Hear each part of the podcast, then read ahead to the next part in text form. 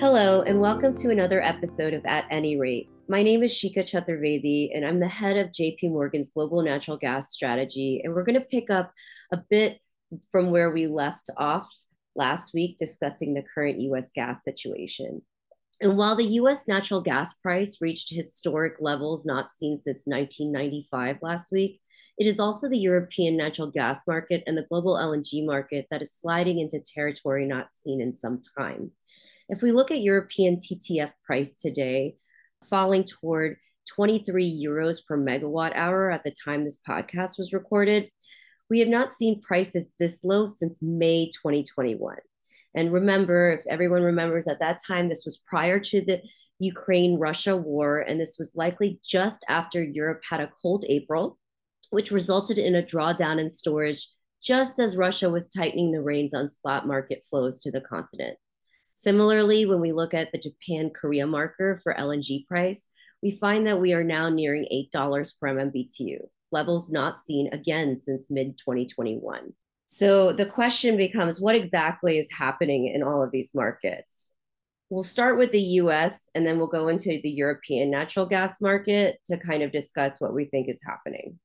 Starting with the US, the biggest surprise in the market was Chesapeake choosing to defer production until 2025, ultimately resulting in a nearly 700 million cubic feet a day reduction in their production profile for summer 2024 versus summer 2023. The biggest question that I get asked is how much does this impact my end October storage trajectory? So, as a reminder, in our podcast last week, I was a 4.25 end October storage level and embedded in this level was an assumption that the Haynesville would decline. So, again, that was prior to Chesapeake's announcement. And also, as a reminder, we were getting very nervous about what seemed to be extremely productive Haynesville wells that were making it to market, particularly in the western portion of the play, It had mentioned that the lack of change in the Haynesville production profile so far put our end October storage trajectory at risk of increasing by about 100 BCF. So we were dealing with an end October storage trajectory that was in the range of 4.25 to 4.35 TCF. With Chesapeake's announcement this week, I think that this solidifies that some decline will be apparent in the play, but it's important to note that we have yet to receive any message from other producers so far this season that capex cuts and significant drilling cuts that could lead to change in production guidance this earnings season. Aside from Chesapeake, we have only heard that Comstock will be dropping two rigs, but we are still not sure if that's actually going to change their production guidance.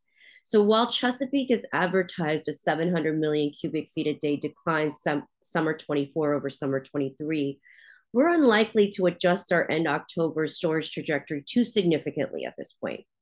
From our 4.25 TCF uh, and October storage trajectory, we believe that now we could probably move it closer to a 4.15 TCF. But it's not just one producer that can really change uh, the way the balance looks for summer 24. And unfortunately, weather continues to work against producers at this point. So, March weather is continuing to bleed warmer and current weather forecasts for March point to 540 HDDs versus a 10 year normal of 602 HDDs.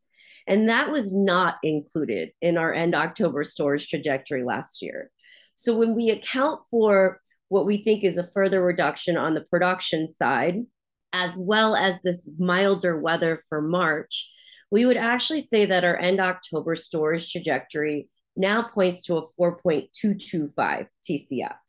And this is really only 25 BCF lower than where we were last week. And that is still very much pointing to storage congestion without any levers on the demand side that can be pulled with low price. We would make note that daily production prints are starting to come off in the lower 48. Over the past seven days, lower 48 production has averaged about 1.2 BCF a day lower than the previous seven days. Driving that has been a 300 million cubic feet a day reduction in the Northeast, a 500 million cubic feet a day pullback in the Permian, and a 300 million cubic feet a day pullback in northern Louisiana. We will have to watch these prints carefully going forward, but our end October storage trajectory suggests that this one BCF a day correction needs to be in place through the remainder of summer to help avoid storage congestion, or at least remain in place until perhaps weather demand helps tighten the balance further. So ultimately, it suggests lower prices for longer. Turning to the European natural gas market, during this earnings season that is underway, there's actually a noticeable contrast in messaging regarding European industrial demand relative to the previous earnings season. Well, late last year during the 3Q earnings season, messaging from European industrials was one of doom and gloom, with estimates of permanent industrial demand destruction extending from market consensus of 10% to as high as 20%. This season appears to have offered a, a glimmer of hope. In its earnings call, Equinor, a major supplier of North Sea pipeline gas to the continent, stated that industrial demand in France and Germany was likely 10% higher. Yara, the largest industrial gas consumer in Europe, indicated higher production levels of their ammonia uh, in 2024 versus 20, their 2022 and 2023 levels. These statements caught our attention, particularly as January's supply and demand balance came in slightly tighter than we anticipated, with storage exiting the month at 68% full per AGSI versus our forecast of 70%. The recent comments brought two questions to mind. What is driving the near term recovery in industrial demand, and is this structural in nature? So, industrial demand is in fact recovering. We do see this as well.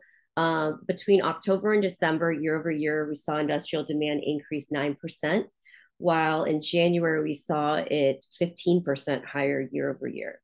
But we think some of that has to do with weather.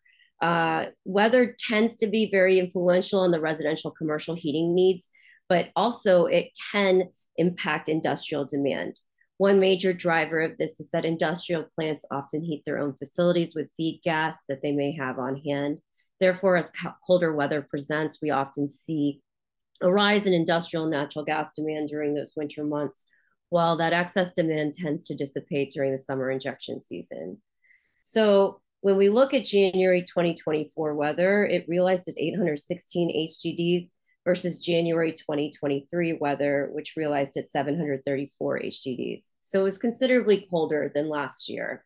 And when we compare the difference between industrial demand for Northwest Europe in January 24 versus 23, we see a 26 million cubic meter per day increase. And of that, we think 10 million cubic meters a day of this increase can be attributed to colder weather. In other words, colder weather explains 40% of the demand increase year over year. What accounted for the remaining 60% increase in demand? We believe that some, if not most, of this increase is price related, which is likely to remain in place given our current TTF price forecast and the current forward curve. There has been a noticeable change in absolute price levels for industrials amid back to back mild winters, a structural loss in demand, and alternate supply sources emerging. This is particularly true when we look at the 12 month hedge price, which is the average of the next 12 monthly contracts for these industrials. We find that the industrial demand is far more sensitive to this hedge price than it is to the prompt contract. Looking closer at the relationship between the 12 month hedge price and industrial demand, we estimate that another 30% of the industrial demand increase year over year in January 2024 was the result of the stabilization in this price for anyone keeping track, that's 10 million cubic meters a day that is attributed to weather. That's 8 million cubic meters a day that is attributed to price. That leaves 8 million cubic meters a day of unexplained demand increase. And while we think maybe we might have missed something in our weather relationship, just watching the way systematic relationships of weather versus demand, we, we don't think that it's of the full 8 million cubic meters a day. That would account to 45% of a difference uh, from typical behavior with weather. So we do think that there is something that is showing that there's a start in industrial demand. But even as industrial demand is starting to show glimmers of hope, we are watching price slide. And I think that one of the most important questions that we're getting right now from the European natural gas market is how low can price go? And we would tell you that basically below the 20 euro per megawatt hour range, we think pricing will get sticky. At around 17 euros per megawatt hour is where we see lignite switching. And ultimately, we think that that's a pickup of demand. Additionally, we have to contend with weather and what weather is going to be like in Asia. And Asia is actually showing a colder than normal March that's starting to come in. So we'll need to see how those demand dynamics play out, but we do think that there will be stickiness somewhere between 15 to 20 euros per megawatt hour. Well, that wraps up this week's commodities edition of JP Morgan's At Any Rate podcast. Thank you all for listening, and we look forward to continuing the conversation next week. This communication is provided for information purposes only. Please refer to JP Morgan research reports related to its content for more information, including important disclosures. Copyright 2024, JP Morgan Chase and Company, all rights reserved. This episode was recorded on February 23rd, 2024.